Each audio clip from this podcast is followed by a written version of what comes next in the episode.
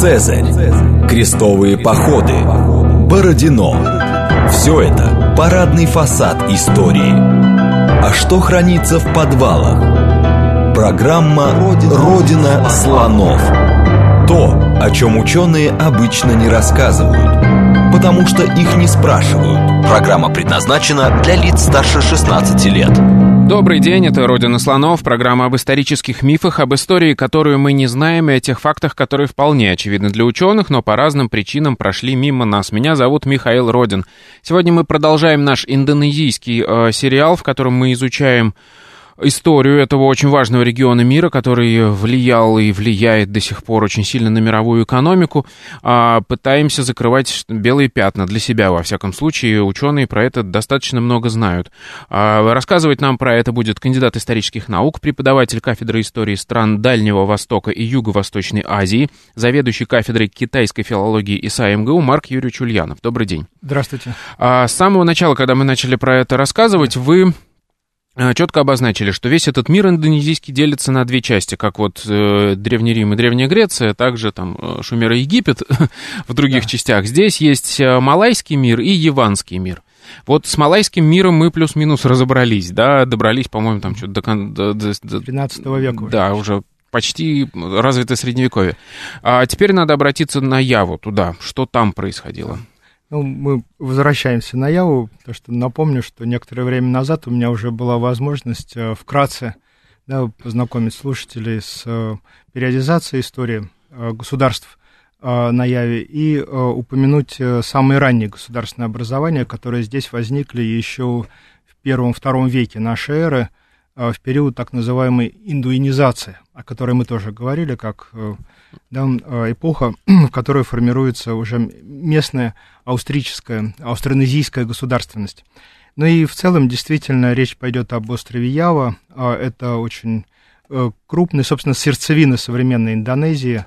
А его сердце, здесь находится столица, и здесь живет э, государство, образующее этнос э, Яванцы, крупнейший в Индонезии, один из крупных народов в мире. Да, в целом, ну, пару слов буквально о географии.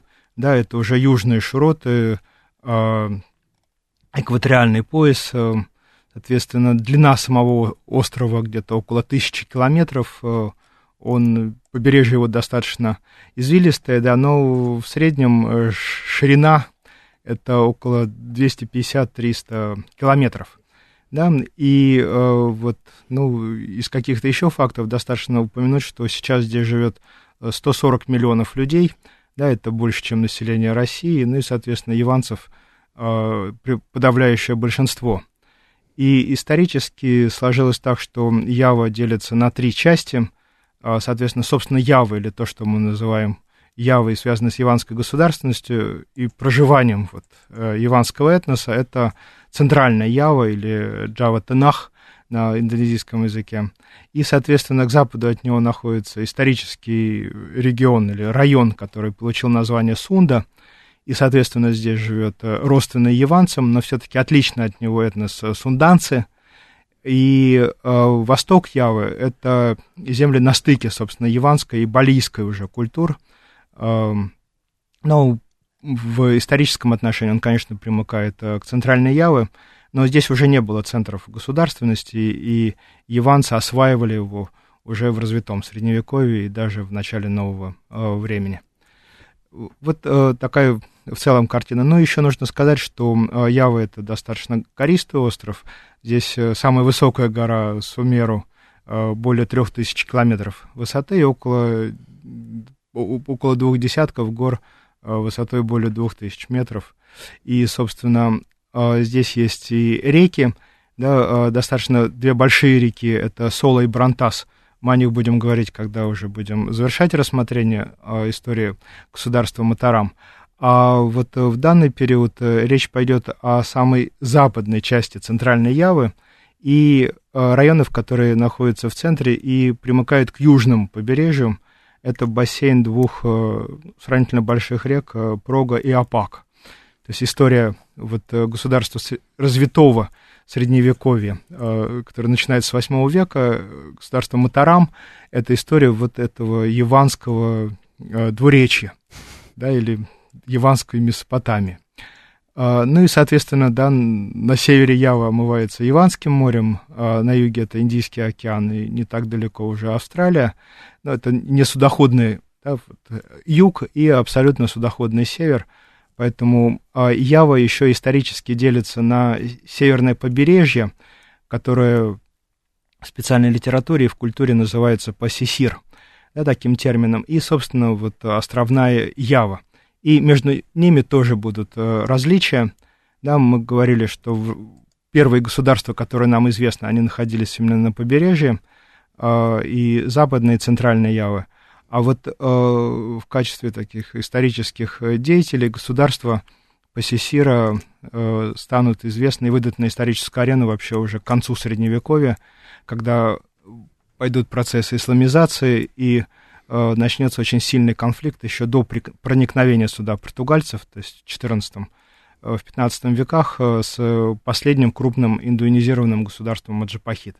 Как... Это уже история позднего Средневековья. Когда мы говорили о Суматре, мы постоянно подчеркивали, что там очень плохо все с источниками. Насколько я понимаю, здесь легче, и тут лучше понимают, эм, собственно, содержание исторических событий истории. Да, совершенно точно. Мы действительно рассказывая об истории Индонезии, противопоставляем вот эти два исторических региона, западный и центральный. И малайский мир, э, он действительно, э, может быть, он расположен и ближе к Индийскому океану и к западной да, э, части Старого Света, но э, письменные хроники не сохранились, хотя они упоминаются, а надписи, как э, помните, их э, в пределах десятка uh-huh. эпиграфические, и они играют очень важную роль, но все-таки это всего лишь 10 надписей. Ну и, конечно, внешние источники, китайские и арабские, но это тоже достаточно отрывистые, э, отрывочные сведения. Вот то, что касается Явы, здесь э, совершенно другая ситуация. Ява — это не только гористый остров, но так сложилось исторически, что здесь очень большая площадь а, земледельческих э, угодий. Да, кроме того, яванцы, рисоводы, они владеют навыками террасного земледелия, и поэтому площадь э, да, сельскохозяйственных угодий, она расширяется еще и за счет того, что они осваивают холмистую местность и предгорье, что, в общем-то, и способствует тому, что и, видимо, в средние века, и сейчас Ява — это по площади, да, население самый густонаселенный остров вообще в мире. Угу. А с источниками, то есть там все равно, насколько я понимаю, летописи никаких нет. А, Просто большое количество эпиграфических. У нас э, письменные памятники есть, э, безусловно. Большая часть из них носит литературный характер и религиозный, буддийский и индуистский в первую очередь. А вот э, и есть два памятника, которые содержат в себе историческую информацию, но они касаются уже государств, которые возникли после Матарама, то есть э, это с XI-XII веков. Э, видимо, речь о них пойдет позже, это известнейший Параратон и придворная поэма уже маджапахитской эпохи Негара Киртагама. А если говорить о Матараме, э, чья история начинается в VIII веке, а заканчивается в самом начале XI, то здесь основной источник внутренний. Источник — это надписи, надписи на камне, то есть эпиграфика. Да, и это очень большой массив. Э, в целом, ну, яванская эпиграфика насчитывает более трех тысяч надписей. К Матараму относится э, значительная его часть, более тысячи. И э, из них значительная часть опубликована и неплохо э, переведены, исследованы. Поэтому о Яве, безусловно, мы знаем э, гораздо, гораздо больше. И именно наши ученые, насколько я понимаю, активно занимаются этим регионом, занимались. Ну, э, надо сказать, да, что э, мы можем с гордостью сказать, что в нашем востоковедении, в исторической науке тоже есть такое направление, как э, яванистика и изучение истории э, средневековой Явы. Ну, э, европейская э, историография восходит еще к XIX веку. Да, это и труды голландских, начало чиновников, которые интересовались историей, потом ученых, э, английских авторов, французских. Да, это тоже достаточно разработанная тема, но история по-настоящему, и особенно эпиграфикой, стали заниматься вот на рубеже 19-20 веков. А в России, соответственно, основоположником я уже несколько раз говорил и с радостью еще раз напомню, да, являются два совершенно замечательных человека. Историю Юго-Восточной Азии, в том числе Индонезии, Малайзии, да, у нас э, восходит к академику Александру Андреевичу Губеру, а э, литературоведческая и лингвистическая направляющая, вот, составляющая это э, Мервард, да, о которой тоже я уже говорил, преподаватель Московского института востоковедения. И э, здесь, э, собственно, импульс, который они придали, он ну, не уступает э, э, тем э, импульсам, которые прида, придавали основоположники российской индологии или китаеведения, например, арабистики. Да, только регион более отдаленный, людей гораздо меньше этим занимается. Но вот э, э, у нас э, в Институте стран Азии Африки на кафедре истории стран Дальнего Востока и Юго-Восточной Азии – э, лекции по истории Индонезии первоначально в 50-е 60-е годы читал, в 70-е Дего Витальевич Диапик, э, который внес очень большой вклад в изучение практически всех стран Юго-Восточной Азии, и в том числе и э, Индонезии. Он является зачинателем очень крупного проекта как раз по изучению этих надписей и, в первую очередь, их социально-экономической составляющей. Да, поскольку у нас на кафедре, вот благодаря академику Губеру, 50-е, 60-е годы, а, не принято было слепо опираться на догмы uh-huh. да, исторического материализма, а все-таки с самого начала было заведено так, что надо изучать источники. Это, кстати, тоже требует оговорки. Академик Губер по своему роду занятия был, безусловно, обществоведом. Он даже писал программу коммунистических партий Индонезии и других стран. Вот когда его обвиняли в, тракс- в троцкизме, он как бы мог сказать, что это неправильно. Он владел марксизмом как никто другой, но при этом он по своему складу характера и культуре он был абсолютно гуманитарием и классиком. И вот это как бы было парадокс, потому что в некоторых других отраслях востоковедения это было просто невозможно. Да, и вот это дало очень мощное гуманитарное начало, а для изучения безлетописных государств это очень важно, да, потому что нужно упереться в древние языки, в источники и углубиться их занятиями. И вот э, после и вместе с диапиком э, надписями занимался и занимается Сергей Всеволодович Куланда, и я уже говорил о его книге. И большой вклад внес э, Геннадий Георгиевич Банделенко, который изучал памятники архитектуры как исторический источник. А давайте обозначим, чтобы было понятно, почему этот регион так важен, обозначим его значение в в истории мировой экономики. Насколько я понимаю, это главный э, центр, э, главный поставщик в мире перца и э, пряностей. То есть через этот регион с островов пряностей как раз поступало все это в Европу, туда дальше, ну там, начиная с Индии, да, в, в халифат да. и так далее. То есть местные, вот местные события, они влияли потом на какую-то экономику у нас тут. Ну, это, безусловно, я прошу прощения, я буду неправ, если не назову еще имя Антона Олеговича Захарова, нашего современного исследователя, который переводит санскритоязычные, да, другие надписи страны Юго-Восточной Азии, очень много сделал для изучения истории Явы. А то, что касается его международного положения, то, безусловно, Ява, как и Суматра, находится на э, пересечении международных путей, и а, Ява является сама э, центром по производству э, перца лучшего качества. Перец, безусловно, и в других районах, но здесь он наиболее а, качественные. И, соответственно, на Яве сосредотачивались товары, которые привозили из э, островов пряностей. Э, повторю, что это острова Малукского архипелага. И, соответственно, либо яванцы, либо малайские торговцы уже перевозили их э, в Шривиджаю на Суматру, и оттуда они попадали благодаря арабам, индийцам, другим уже в западную часть Старого Света. Поэтому Ява всегда была интегрирована в международную да, торговлю, экономическую, как бы среду. И э, яванцы это и мореходы в том числе, и э, торговцы это вполне тоже к ним э, подходит. Угу. А, хорошо, а вот мы теперь понимаем, насколько, ну, понятно, что вот это вот все стоило, как у нас на вес золота, да. да, в наших регионах, а там это все производилось, и оттуда через эти места а, торговали. Какие основные периоды были в, вот, в Средневековье? Ну, э, да, э, стоит сказать, что э, об хронологии и периодизации, о правлениях государя Матарама можно судить как раз благодаря анализу эпиграфических надписей. И здесь в целом хронологические границы этого государства приблизительно 716 год, да, то есть начало 8 века, и последний правитель, вот, который был убит во время нападения Шривиджая, это 1016 год. Да, то есть вот где-то в этих хронологических рамках существует само государство Матарам. И э, в целом, ну, в нем можно выделить э, несколько периодов, я о них еще немножко скажу, но в целом э, история делится на две части.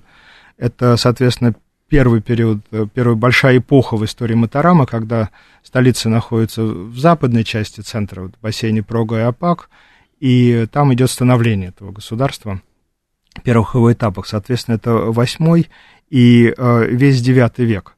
Да, а, конец IX века, соответственно, сопряжен с сильным кризисом. Это и кризис развития государства, и внутренние социальные проблемы здесь накопились. Совершенно очевидно, что не хватает уже да, земельных угодий и демографический рост. И это заставило одного из правителей Матарама, Балитунга, перенести центры и столицы, и политический центр, и экономический на восточную часть центральную, бассейн реки Э, Брантас.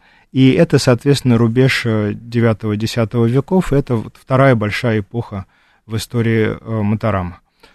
Все это примерно совпадает с древнерусским государством, плюс-минус. Ну, фактически, там, да, становление древнерусского государства, да, Киевская Русь, ну, Хазарский канат, конечно, угу. Византия, да, а... это бурный период мировой истории, нормандское расселение.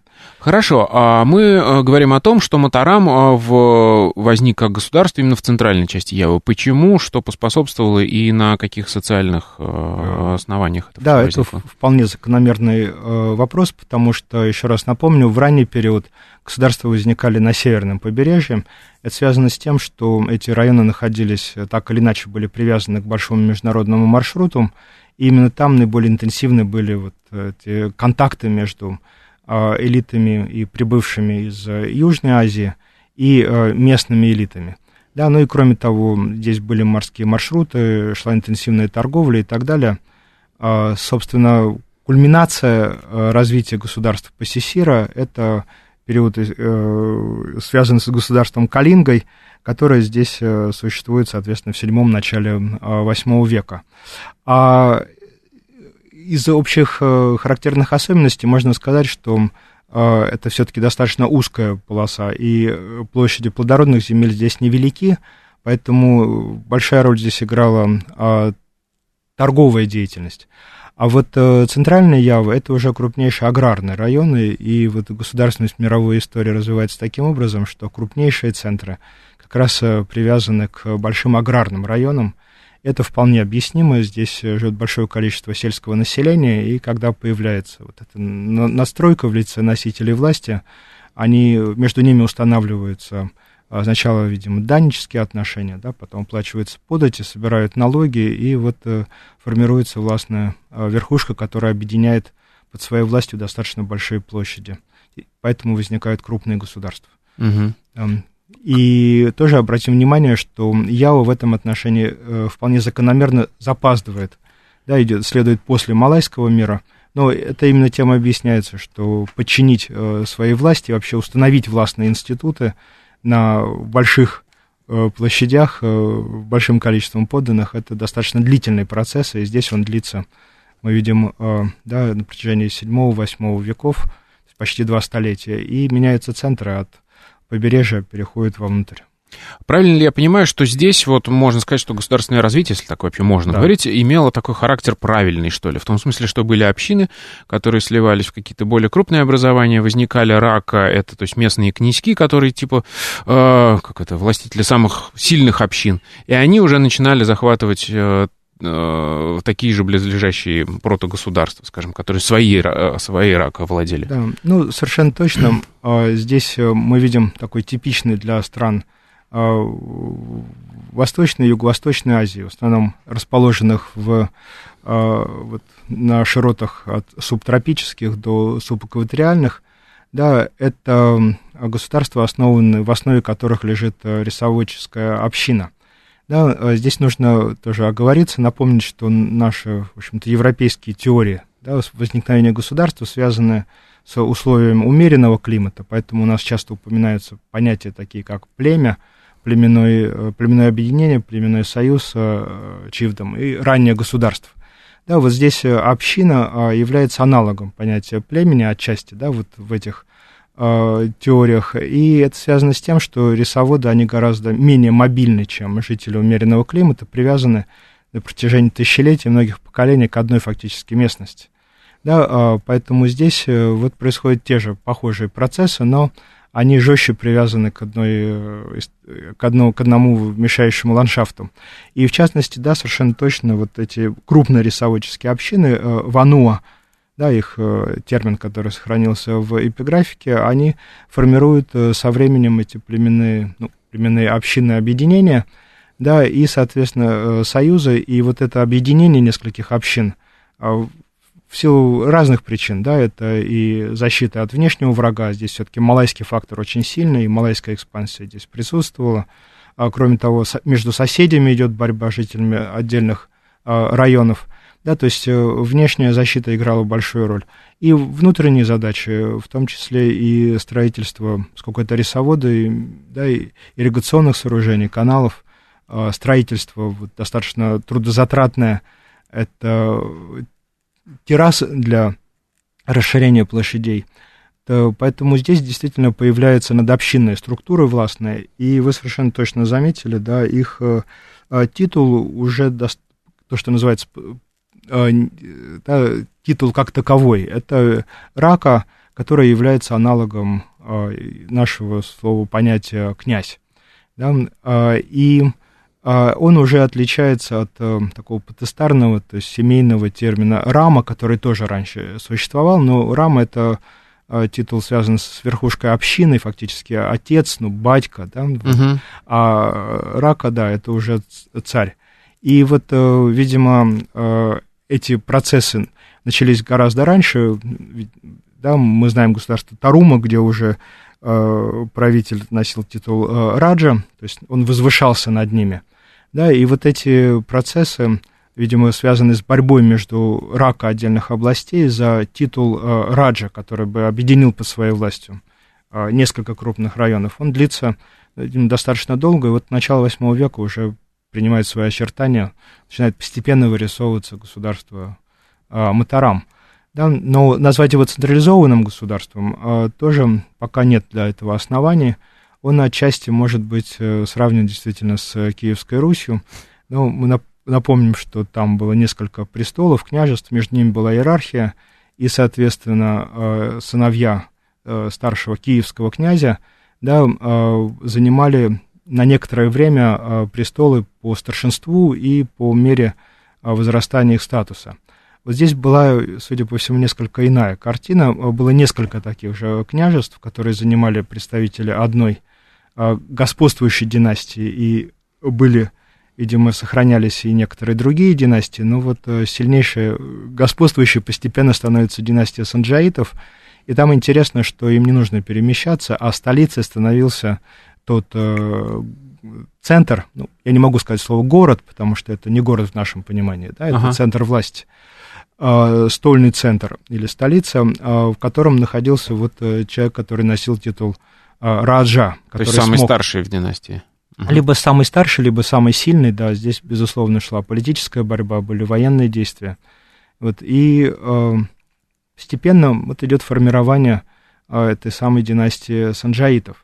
Но стоит тоже сказать о самом Санджае, основоположнике, таком яванском э, Рюрике. Да, и здесь тоже вот такая аналогия не будет э, слишком натянутой, потому что по преданию, то есть означает, что нельзя быть да, уверенным, но в чем можно быть уверенным? Вот, э, поэтому, опираясь на исторические реконструкции, можно сказать, что э, Санджай и его предки были выходцами из э, западной части Явы, из Сунды.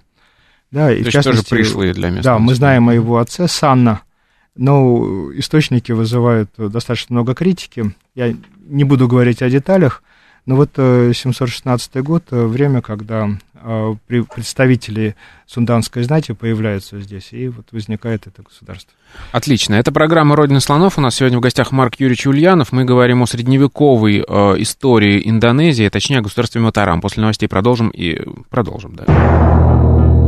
Программа «Родина слонов». То, о чем ученые обычно не рассказывают, потому что их не спрашивают – еще раз добрый день, меня зовут Михаил Родин, это программа «Родина слонов». У нас сегодня в гостях Марк Юрьевич Ульянов. Мы говорим о средневековом яванском государстве Матарам. Казалось бы, при чем здесь мы, зачем нам это изучать, но это один из важных э, с экономической точки зрения регионов мира, а, производитель самого высококачественного перца, который в Европе и в арабских странах ценился на вес золота, а также важный перевалочный пункт, через который везли пряности из, с островов пряностей, собственно говоря. И вот мы уже начали обсуждать э, Э, как вы выразились, э, Рюрика местного, яванского, по имени Санджая, а, который основал местную династию, при этом он был пришлым человеком, он был с запада э, острова. А как, как развивались дальше события? Хорошо. Ну вот э, тоже нужно оговориться, что то, о чем я буду говорить, и уже говорю, это составляет такое важное для историков понятие, как парадигма, да, то есть это набор общепринятых сведений об историческом процессе, протекании политических, социальных и так далее да, процессов. Но одновременно это является и предметом полемики, высказываются разные точки зрения. У историков принято так, особенно когда мы э, преподаем студентам, что нужно в первую очередь знать парадигму, то есть общепринятые положения, а потом уже пытаться ее оспаривать и выдвигать разные контрдоводы. Тем более это важно, когда речь идет о безлетописной истории, и здесь мы видим именно реконструкции да, разных аспектов и стараемся подтягиваться под модели, которые есть у других, в изучении других э, государств, народов. Но а, есть свои ограничения. И вот а, здесь, да, еще раз скажу, что сам а, Санджай, основоположник этой династии, его отец, а, по всей видимости, весьма вероятно является выходцем из западной а, Явы и Сунды – и э, об этом мы знаем из достаточно позднего источника, Чрита Парахьянан, Сунданский именно, где они упоминаются. И это, естественно, тоже ставит, это 16 век, это ставит под сомнение упоминание. Но когда мы говорим о парадигме, здесь важны все признаки, которые позволяют нам ответить на основные исторические вопросы. Кто был создателем государства, когда он правил, э, какие события или какие процессы связаны с их воцарением – и вот здесь э, в нашем распоряжении находится очень важный источник, э, уже эпиграфический, и именно синхронный эпохи, которую мы описываем, это надпись «Чангал». Да, здесь говорюсь, что вот эта вторая часть Чангал – это название местности, где был этот камень с надписью «Найден». Да, и каждая надпись, она ценится, ну, так же, как и любой письменный памятник. И вот э, здесь это очень большой э, текст, он э, да, и сам по себе э, камень очень э, приличный, это более э, метра в высоту и почти 78 сантиметров в ширину, он еще очень хорошо, красиво выглядит, слегка расширяясь, э, такой плоский камень э, тесанный, слегка расширяясь э, кверху, очень таким красивым шрифтом, да, ну, Палава, южноиндийский, но на санскрите. Да, и эту надпись на русский язык э, переводил как раз упомянутый мной Антон Олегович э, Захаров. Да, подробно можно узнать в его публикациях в журнале «Восток», в монографии, но я буквально упомяну несколько э, фраз из нее, да, чтобы показать, что это за вид источников. Конечно, это еще и такая придворная риторика, да, это не просто памятник, возвеличивающий правителя, но это еще и литературный текст очень высокого качества. А, возможно, он шаблонен, возможно, в основе лежат некоторые индийские или да, некие иные э, шаблоны, но, тем не менее, он действительно звучит очень красиво. И вот э, здесь возвеличивается в первой части этой надписи и сам Санджай, и его э, отец. В частности, в самом начале мы видим э, такое э, обращение к нему, да, а, а, владыка мужей а, царь Нарапати, прекрасный Санджая, установил на горе Лингу, это жертвенник, главный символ высшей государственной власти, отмеченную благоприятными знаками для обретения спокойствия, Шанти, да? Напомню, что он шиваист. Он Пхава, то есть это эпитет э, Шивы, покровителя небесного этого царя, чье величие раскрывается в ожерелье повелителя змей, мощном теле, сияющим украшением в виде месяца на колтуне из красноватых волос на голове. такие вот э, детали, да, это придворная панигерическая литература. А, откуда не спадают высокие воды Ганга, кого почитают великолепные боги, с нежными руками, с чашечкой сложенных ладоней, ну и так далее, да, это описание вот э, божества.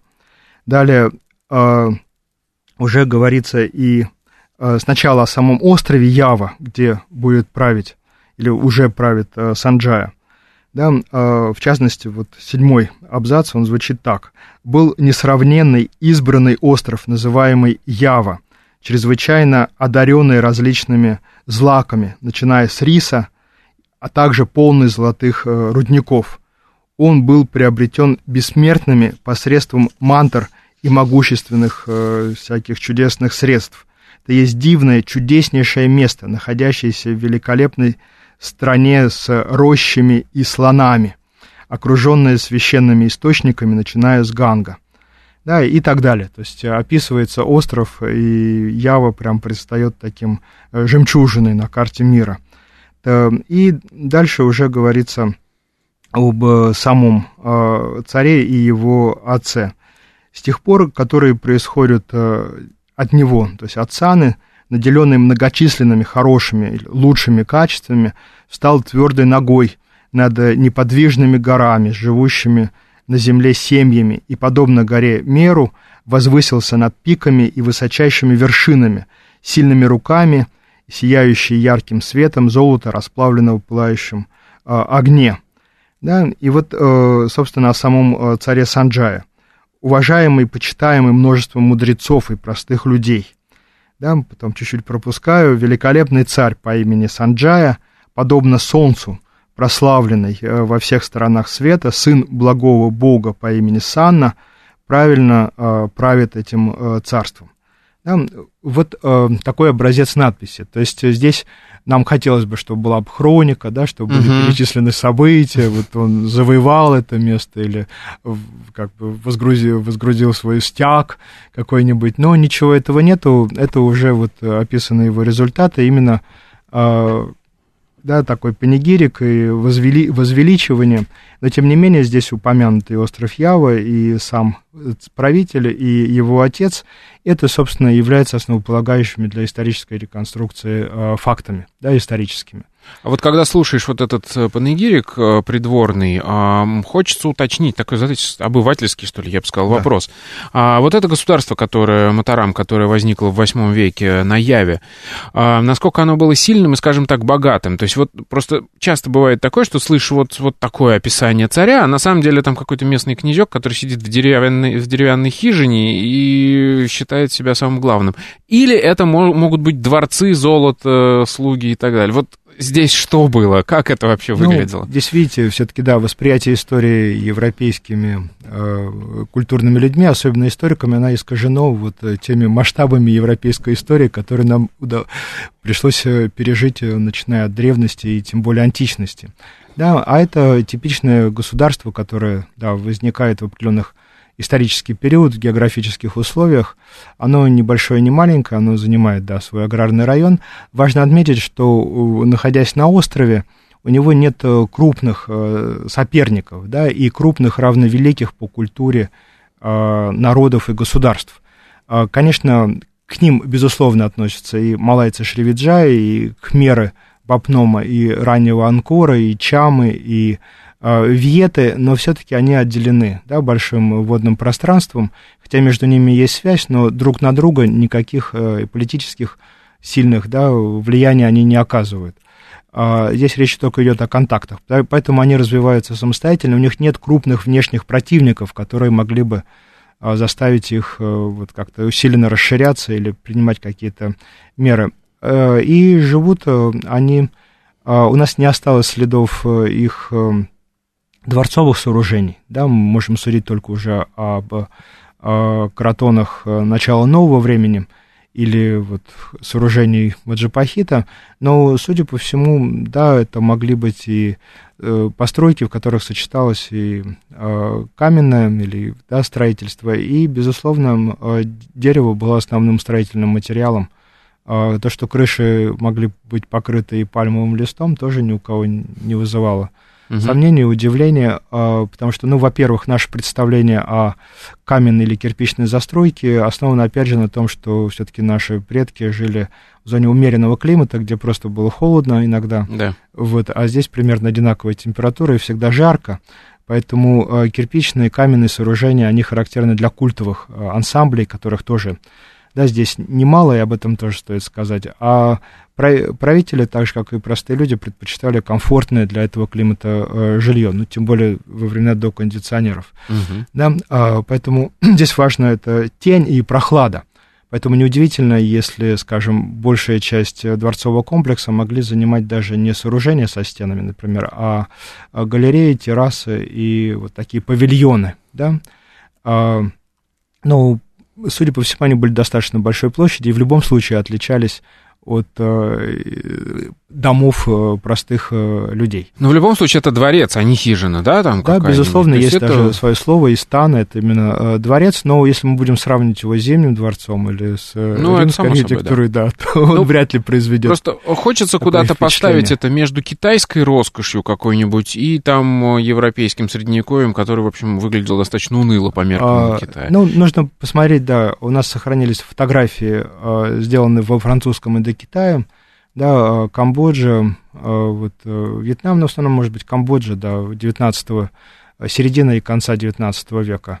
Э, и есть целая серия фотографий, да, которые остались от Остинской, ну, не Остинской, а вот времен голландского Остиндии, да, а, которые показывают э, нам образ жизни высших классов и до Китая, да, в Камбодже, и вот здесь на Яве, ну, это, конечно, одноэтажные сооружения, редко два этажа, но здесь важно действительно это размер, да, а он будет отличаться, и особенности архитектуры, например, вот э, колонный зал, да, где будет высокая крыша и достаточно такой заметная терраса, на котором восседает правитель, и, соответственно, галерея, где восседают его подданные. Это, об этом мы уже знаем из средневековых китайских описаний, они здесь достаточно подробны.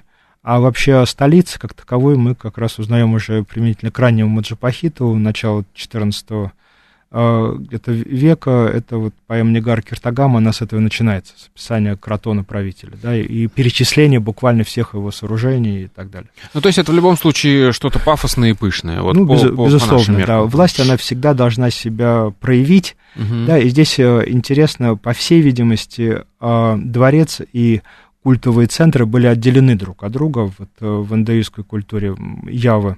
А дворец, собственно, находился в столичном центре, да, сама Истана, а вот э, королевская линга, которая здесь уже в надписи упоминалась, она находилась э, на горном плато соседней, да, это были, ну, для этого времени это плато Диенг, которое находится как раз вот посерединке между э, прибрежными районами и вот этим междуречием, о котором я говорил. И там э, вот э, уже достаточно давно был выявлен совершенно замечательный ансамбль сооружений э, шиваистских, да, чанди, которые, некоторые из них, это вот 8-9 века, восходят именно к правлению первых матарамских правителей.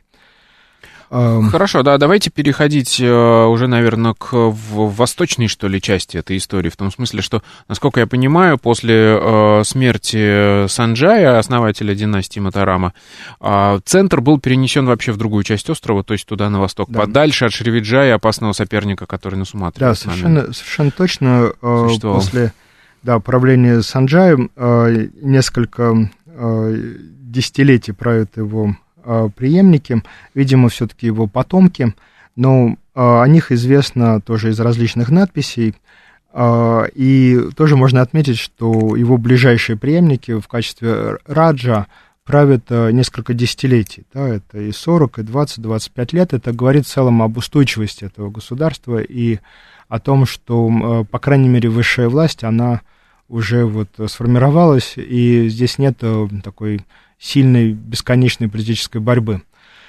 И э, это процесс такой э, бескризисный, но нелегкий для Матарама. Он э, протекает еще на протяжении где-то 4-5 правлений до начала IX века.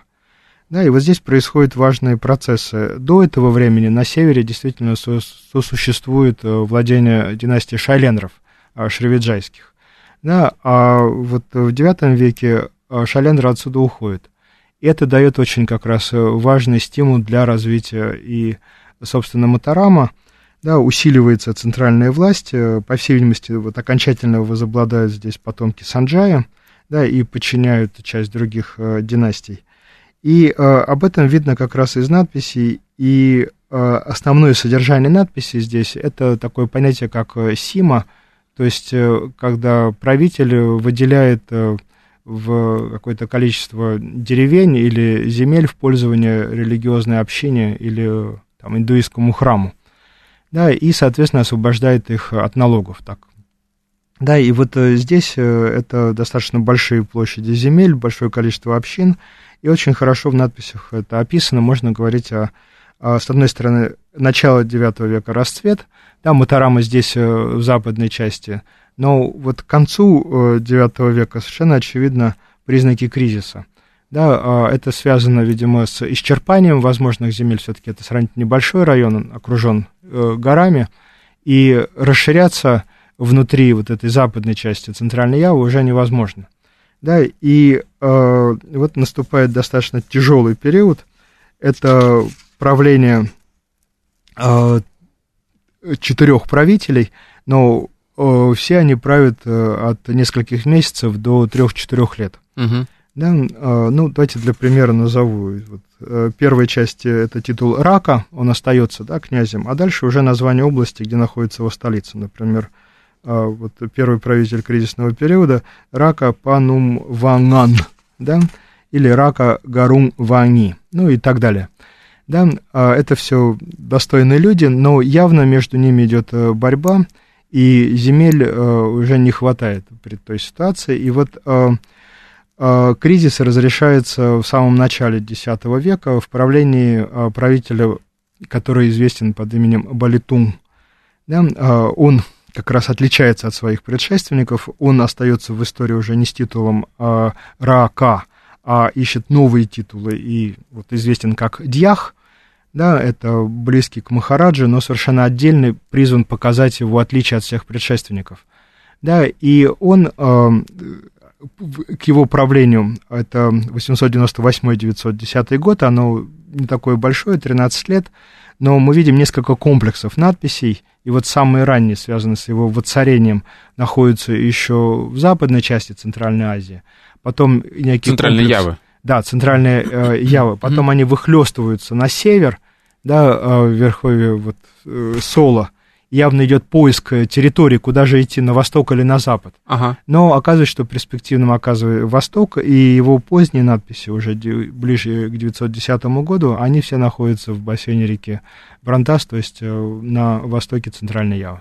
А, то есть там свободные земли, которые они смогли завоевать или покорить, и там спокойно развиваться? Ну, э, да, подчинить здесь, видите, тоже нужно учитывать, что само по себе наличие центральной власти и Э, царского титула является очень важным оружием, которое позволяет без оружия да, подчинять территории, потому что это дает большой стимул для развития населения и гарантии его безопасности, поэтому общинники, особенно пережившие да, вот, э, ситуацию или гражданской войны, или усобицы между mm-hmm. знатью, они предпочитают, чтобы э, ими правил э, сильный э, единовластный правитель, да, и вот правитель с, э, титулом Раджа или Махараджа, он э, по своим возможностям властным, да, и статусу возвышается над Рака. И вот э, этот восточный район тем интересен, что здесь не было такого количества Рака, как в центральной части. И фактически Раджа перебирается сюда как царь и бог. И это тоже не метафора, потому что здесь э, формируется такой характерный для Юго-Восточной Азии а, культ Дева Раджи, царя бога, да, а, который возвышается не только в социальном смысле, но и является одним из э, верховных божеств. То есть они не пришли на пустую землю, они просто пришли туда, где было поменьше своей власти, чтобы ее, ну, и ну, спокойно здесь важно, да, да, понятие, что вообще аграрные районы, они, наверное, уже с э, неолита или как минимум с бронзового века заселены земледельцами, это жители свободных общин, со своей сложной социальной структурой и укладом жизни, но государство — это вот верховная власть, которая объединяет э, территории и большое количество общин. Да, и вот в этом отношении, с точки зрения власти, наверное, действительно это было пустое, или, так можно сказать, полупустое, но, видите, мы уже оперируем такими понятиями относительными, да? Да. Но они передают э, ситуацию достаточно четко, и вот э, Диах Балитунг и особенно его преемник Махараджа Дахша, они правят уже как э, правители вот Махараджи, да, царь царей. То есть их власть здесь уже носит такой абсолютный характер, и им легче выстроить, э, видимо, механизм подчинения в отношении к местной знати и особенно верхушке общины. Я так понимаю, это период такого сильного государства в истории Матарама, но э, осталось у нас примерно 4 да. минуты, и мы как раз успеем рассказать, как это все закончилось. А закончилось это все в борьбе с большой империей Шривиджая, про которую мы уже рассказывали, которая базировалась на Суматре. Да. А, и туда чуть севернее. Точно. Ну, надо сказать, что, видимо, свой окончательный расцвет уже в восточной части э, Матарам переживает в правлении Пу Синдока. Да, это 929-947 годы, и это уже действительно мощное государство с очень большим влиянием во всем регионе. Да, напомню, что чуть позже, в 60-е годы X века, в Китае возникает империя а, Сун, и мы знаем, что китайцы всегда выступали на стороне малайцев, и, будучи заинтересованы в определенной степени контроля, Э, торговля, судоходство э, здесь, э, в торговле со странами Южных морей, Китай опосредованно влияет на межполитические отношения. И здесь, по всей видимости, можно предположить, что не без китайского фактора тоже. Да? Малайзия начинает, под, Шривиджая подталкивается к конфликту с, с Явой и в силу внутренних причин, но и, мне кажется, в силу вот этого внешнего запроса. Угу потому что Ява начинает, видимо, оттеснять э, малайцев и пытаться занять э, те э, сферы, которые контролируют малайские купцы, ну и отчасти, видимо, китайская администрация, да, где-то опосредованно. Вот поэтому, и кроме того, здесь, безусловно, сам внутренний кризис Матарама, он ослабляет да, власти и создает благоприятные условия для внешней атаки – и вот э, в самом начале э, уже XI века Шривиджая нападает на столицу э, Матарама в правлении Махараджи Дхармавангши.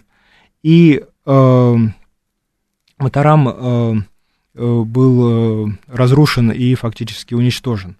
Но надо сказать, что первыми на Шривиджай все-таки напали сами батарамцы. Uh-huh. вот, и это, в общем-то, тоже отмечается, что Дхармавангша совершил удачный поход но при этом нужно отметить, что в силу отдаленности и особенностей да, географического расположения, устройства самих государств, это не могли быть в то время, это не могли быть территориальные завоевания, то есть яванцы не могли остаться в Шривиджае, в бассейне Мусь.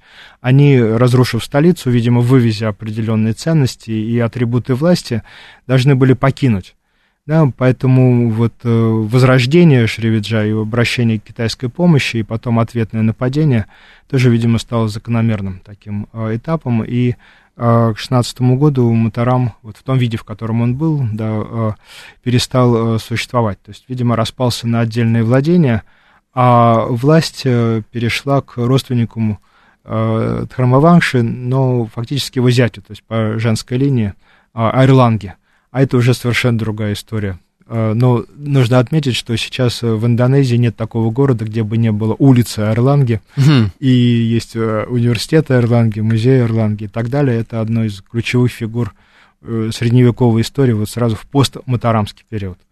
А в итоге, что мы можем сказать? Насколько сильно Матарам повлиял на историю этого региона? Какие следы, скажем так, деятельности да. правителей в, во всем регионе мы можем ну, отметить? Ну, во-первых, у нас э, остались э, потрясающие архитектурные комплексы и э, изображения да, скульптурные. Они хорошо описаны и изучены, часто сохраняются и реставрируются, да, такие памятники всемирно-исторического значения.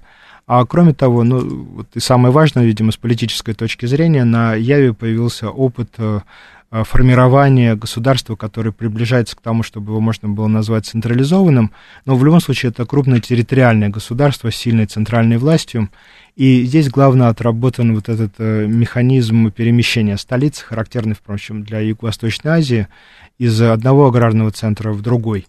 И в дальнейшем уже следующие государства, это Кидири, Сингасари и Маджапахит, их политические центры будут уже здесь, на востоке, в бассейне реки Брантас. И, собственно, дальнейшая средневековая история – это история именно Востока. А И- Центральной Явы. Да, и насколько я понимаю, следующая наша серия будет посвящена как раз Маджапахиту, а это самая большая империя. Ну, я бы да, в добавил еще предыдущие государства Кидири и Сингасари, Ага. а, и вот э, рассмотрению первого письменного крупного источника про Ратон и тех крупных социальных изменений, появления а, такого самурайского да, сословия, которое по-явански называется панджи, это в социальной структуре, в социальной борьбе и в культуре тоже очень важно. Отлично, все это обсудим в следующих программах. Это была программа «Родина слонов». У нас в гостях был Марк Юрьевич Ульянов. Спасибо вам. Меня зовут Михаил Родин. До новых Всего встреч. доброго. Пока.